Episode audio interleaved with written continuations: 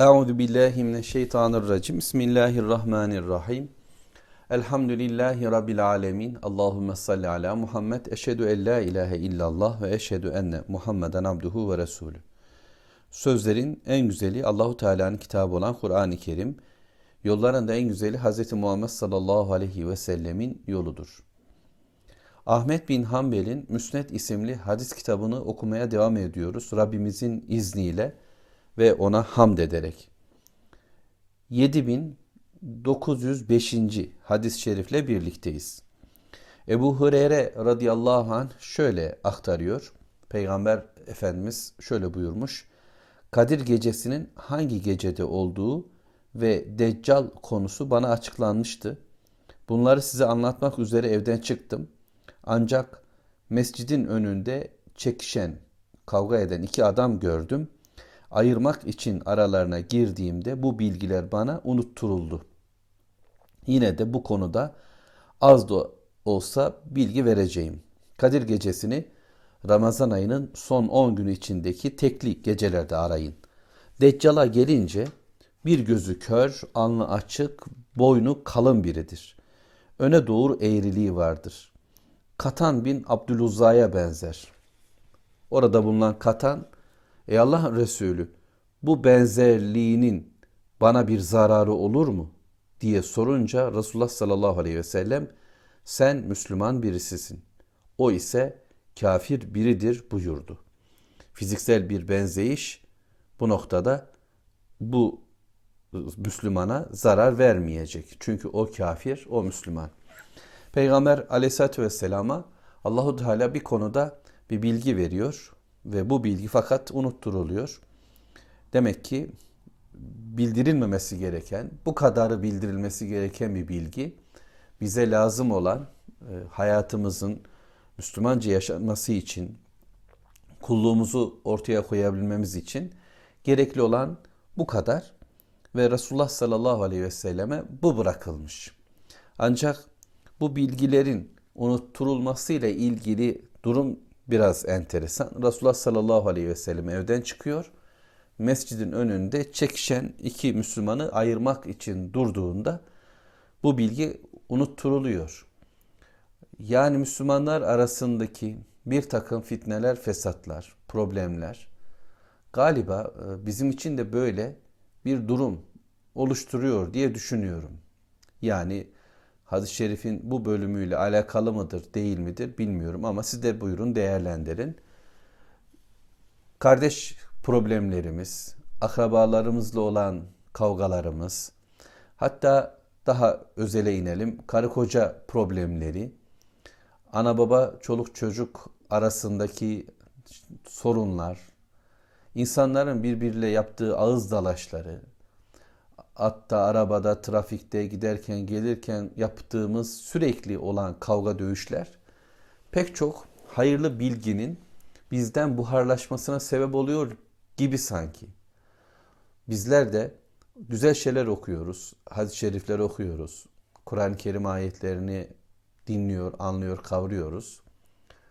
Sonra bu tür e, olaylarla zihnimizden, kalbimizden ağırlığı gidiyor. Yani ayet yerinde duruyor belki ama ya da hadis-i şerif duruyor belki ama onun bize buyurduğu, sunduğu kulluk kayboluyor. Diyelim adamcağız benim gibi bir hoca sılay rahimle ilgili bir hadis-i şerifi, bir ayet bölümünü güzel güzel anlatabiliyor, konuşabiliyor. Fakat bakıyoruz, bakıyorum kendime bu konuda yani akrabalık bağları konusunda pek çok hatalarla devam ediyorum hayatıma. Pek çok kesmelerle götürüyoruz Rabbim korusun. Demek ki ayetler ve hadislerin e, bize yönelik olan bu sorumluluk yüklemesi bizden kayboluyor. Belki de bizzat ayetler, hadisler de günahkar bir hayata daldığımızda bizden uzaklaşıyor. Ya da ya da zaten yoksa yani birkaç hadis, birkaç ayetle çocukluğumuzda öğrendiklerimizle hayatı sürdürüyorsak yeniden bir ayet daha öğrenmeye, bir hadis daha öğrenmeye ihtiyaç hissetmiyoruz. sanırım bu dünya kavgaları, bu mücadeleler bizi yoruyor. Kalplerimizi katılaştırıyor. İnceliğimiz kayboluyor olabilir.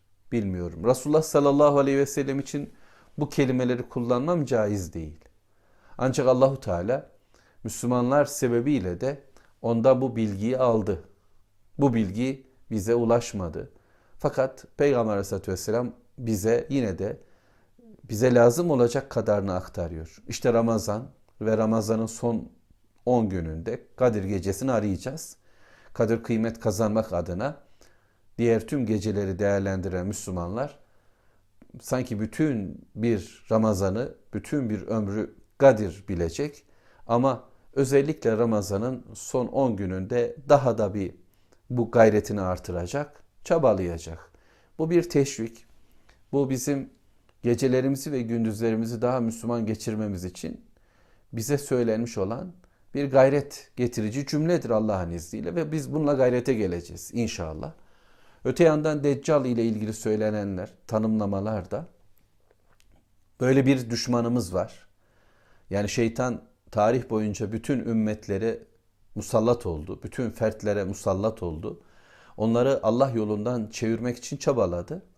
Son tahlilde Muhammed Aleyhisselatü Vesselam'ın ümmetine de e, saldırıyor. İlk günlerde Peygamberimizin hemen etrafında bulunanlara nasıl saldırdıysa, Müslüman olmasın için çabaladıysa dünya, şimdi de ümmetin son demlerinde aynı saldırı yoğunlaşarak daha tecrübeli bir şekilde devam ediyor. Ve şeytan pozisyonunu Deccal'a doğru evirip çeviriyor. Yani Deccallaşan bir dünya var önümüzde. Fizik anlamda böyle bir adam, böyle bir kafir gelecek. Ama öte yandan sistemsel anlamda tek gözlü, maddeci ve hayatı sadece materyalist değerlendiren bir sistem yeryüzü Müslümanların üzerine çökmüş ve bununla beraber kendi zihniyetini Müslümanların kalbine, zihnine de oturtmak için de çabalıyor. Böylece hayata firavunca bakalım, şeytanca bakalım, deccalca bakalım. Bununla beraber kendimizi hala Müslüman kabul edelim durumlarını bize yaşatıyor. Rabbim muhafaza buyursun. Uyanık olacağız. Çabalayacağız Allah'ın izniyle. Ee, düşmanımızı tanıyıp zamanımızı kollayacağız. Düşman deccal, vakit kadir. Pozisyonunu al Müslüman, yola devam Allah'ın izniyle. Velhamdülillahi Rabbil Alemin. Allahümme salli ala Muhammed.